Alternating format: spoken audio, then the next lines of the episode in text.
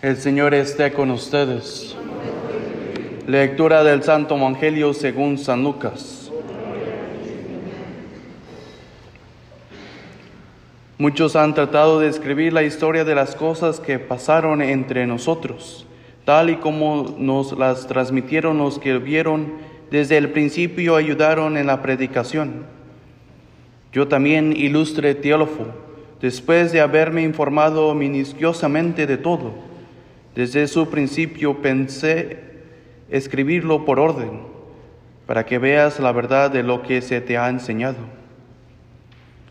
Después de que Jesús fue tentado por el demonio en el desierto, impulsado por el Espíritu Santo, volvió a Galilea. Iba enseñando en las sinagogas. Todos lo alababan y su fama se extendió por toda la región. Fue también a Nazaret, donde se había criado. Entró en la sinagoga como era su costumbre hacerlo los sábados y se levantó para hacer la lectura. Se le dio el volumen del profeta Isaías, lo desarrolló y encontró el pasaje que estaba escrito. El Espíritu del Señor está sobre mí porque me ha ungido para llevar a los pobres la buena nueva, para anunciar la liberación a los cautivos y la curación a los ciegos, para dar libertad a los oprimidos y proclamar el año de gracia del Señor. Enrolló el volumen lo devolvió al encargado y se sentó. Los ojos de todos los asistentes a la sinagoga estaban fijos en él. Entonces comenzó a hablar diciendo, hoy mismo se ha cumplido este pasaje de la escritura que acaban de oír. Palabra del Señor.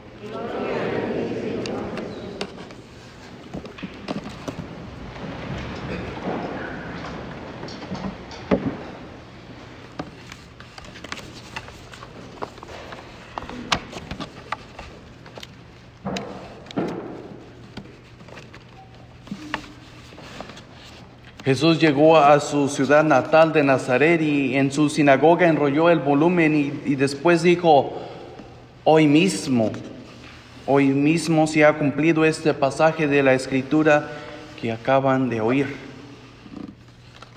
Y mientras estaba meditando este pasaje de las escrituras, me acuerdo de mi propio regreso al aguacate mi ranchito en México, en San Luis Potosí, para celebrar mi cantamisa entre todas aquellas personas que conozco y cumplir las santas escrituras celebrando la misa. Y entre más pensaba, reflexionaba sobre las santas escrituras y sobre mi vida, me hace pensar en todas aquellas personas que estuvieron involucradas de que yo estuviera en ese momento celebrando esa santa misa.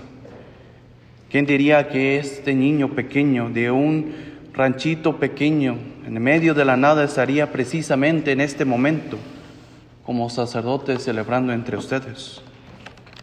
Esto es gracias a mucha gente, empezando por mis padres y mi familia y mis hermanos y hermanas, todos mis maestros que fueron influyentes en la escuela de la primaria, secundaria y la high school, al padre Rubén, a quien tal vez lo conozcan, por ayudarme a realmente discernir y para ingresar al seminario. Todos los profesores del seminario que me enseñaron la traducción de la, tradición de la Iglesia Católica. Todos los formadores que tuvieron para ayudarme a crecer como persona y como sacerdote. A mis directores espiritual que estuvieron en mí, te dieron su tiempo en el seminario para ayudarme a crecer en mi relación con Dios. Y todas las personas de la diócesis, todas las personas de la diócesis que oraban por las vocaciones, todas las personas que conocí durante mis ocho años de formación, quienes son como las personas de Glenwood, Mina, Cristo Rey, Forest Media, Little Rock y todos los demás. Todas las conferencias de jóvenes en las cuales ha sido parte, todos los retiros en las que ha, sido, ha estado y luego me pongo a pensar y todavía hay muchas más personas que influyeron en mi vida, como los maestros de los catequistas, el grupo de jóvenes en el cual estuve involucrado y que me ayudaron a ser no tan introvertido. entonces pienso empezar aún más en todas aquellas personas que realmente no pude agradecer y no pude conocer todos los conserjes que se aseguraron que los salones estuvieran limpios y preparados para que yo estudiara, toda la gente de mantenimiento que se aseguró que las luces, la agua y la calificación estuvieran ahí para que no me preocupara por esas cosas y realmente me enfocara en mi formación como sacerdote, por el equipo de limpieza de los seminarios en los cuales estuve que les aseguro que, que se aseguraron que estuvieran todas esas cosas necesarias para que yo limpiara mi cuarto. Luego me pongo a pensar un poco más profundo y, y todos los sacerdotes que estuvieron ahí, especialmente mis confesores, que fueron parte de esos momentos de frustración con mis propios pecados, que me dieron el consejo necesario que yo necesitaba escuchar. Y entre más pienso y entre más pienso, el momento que celebré esa primera misa en mi ranchito, el aguacate, es increíble en pensar en todas esas cosas y todas aquellas personas que estuvieron ahí, presentes de una manera u otra, dándose en sus talentos, dándose en lo que ellos sabían hacer. Con su personalidad estuvieron ahí. Y todo fue en conclusión en ese día. Porque fueron todas esas personas, situaciones y circunstancias de mi vida por las que pasé las que me hicieron llegar a ese momento. Y ahora después de siete meses después, todavía hay muchas más personas en quien pensar. Primeramente, todos que están aquí, ustedes que vienen a misa y me muestran a mí y a los demás su fe al simplemente estar aquí. Todas aquellas personas que me humillan a mí al venir a confesarse y buscar la misericordia de Dios.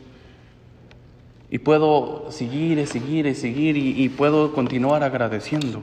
Pero esta no es mi historia, no es sobre mí. No se trata de mí porque eso se trata de nosotros. Cada uno de nosotros tiene una historia similar. Tiene personas en sus vidas que les ayudaron a estar aquí, personas que sus papás, sus abuelos, que les ayudaron a rezar, le ayudaron, inculcaron su fe. Todos ellos dieron sus talentos,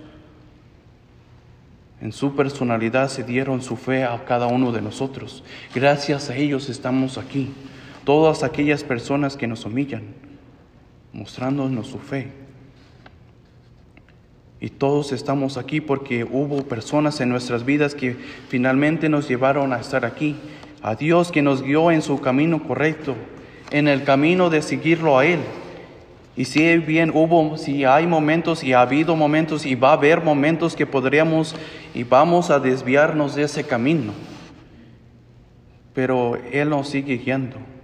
Él continúa guiándonos a través de los talentos, de las habilidades, de las personalidades de las personas para seguir en su camino. Debemos de reconocer todo que nos esforzamos de seguir su camino. Deberíamos de reconocer que todos somos parte de un mismo cuerpo y no importa las habilidades, los talentos. Así como bellamente lo dice San Pablo en la, en la segunda lectura, los miembros que parecen hasta los más débiles son los más necesarios. Y a los más íntimos a los tratamos con mayor decoro, porque los demás no lo necesitan. Hermanos y hermanos, estamos a llamar a reconocer que no importan nuestros talentos o habilidades, rasgos de personalidad o qué tan buenos somos con esto o con aquello, o qué tan terribles somos con esto o aquello. Tenemos que reconocer que todos somos, así como Pablo lo dice, pues bien ustedes, ustedes son el cuerpo de Cristo y cada uno es un miembro de Él. Cada uno de ustedes es miembro de Él. Entonces, todo el engaño, toda la pereza, toda la mentira, toda la gula, todo el orgullo, todo el intento de buscar de ser mejores entre los otros, todos momentos que tratamos de menospreciar a los demás, no tiene sentido si realmente reconocemos que somos todos un cuerpo si realmente podemos reconocer que todos vamos en el mismo camino de tratar de seguir al Señor. porque todos formamos parte de un mismo cuerpo, todos estamos buscando a seguirlo a Él. Y si todos nos esforzamos por seguirlo, la única y lo único que debemos de hacer es ayudarnos a nosotros mismos con nuestros talentos, con nuestras habilidades, con nuestros propios rasgos de personalidad, alcanzar a que todos nos unamos en ese mismo cuerpo. Porque como duele en una parte del cuerpo, todo el cuerpo duele. Si una parte del cuerpo sana, todo el cuerpo sana. Si una parte del cuerpo busca perdón, todo el cuerpo se beneficia de ese perdón. Porque incluso, escuchen, porque incluso el pecado más íntimo y más privado afecta el resto del cuerpo. Pero por la misma razón, si una alma, si uno de ustedes busca perdón en el confesionario, no solamente afecta el alma de ustedes, sino el resto del cuerpo. Hermanos y hermanas, esto solo puede hacer y solo puede pasar si realmente permitimos que esa última línea del Evangelio cobre vida en nuestras vidas. ¿Cuál es esa última línea? Hoy mismo, hoy mismo, hoy mismo se ha cumplido este pasaje de las escrituras que acaban de oír. No podemos pensar que en esta última línea se hubiera, que haya sucedido más de dos mil años, sino que esta línea debería de ser una invitación a dejar que el Señor cumpla las escrituras en nosotros.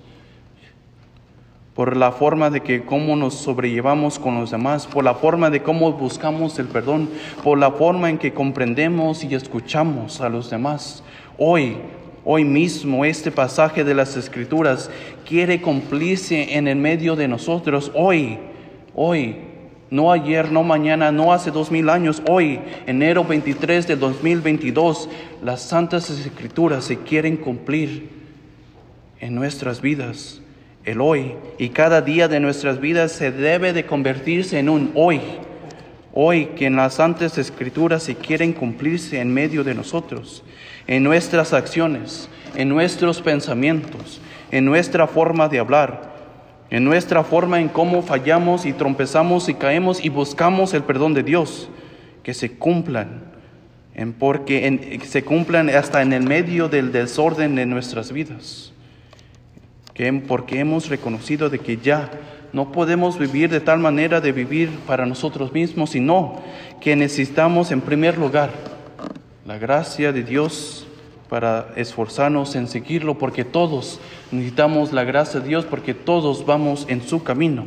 Y en segundo lugar, reconocer, reconocer que todos necesitamos de unos a los otros, que cada uno de nosotros tenemos nuestros propios talentos, nuestras propias habilidades, nuestros propios rasgos de personalidad en los cuales el Señor quiere usar cada uno de nosotros para que su evangelio, para que las santas escrituras se cumplan y den testimonio de Él. Pues bien ustedes son, pues bien ustedes son el cuerpo de Cristo y cada uno es miembro de Él.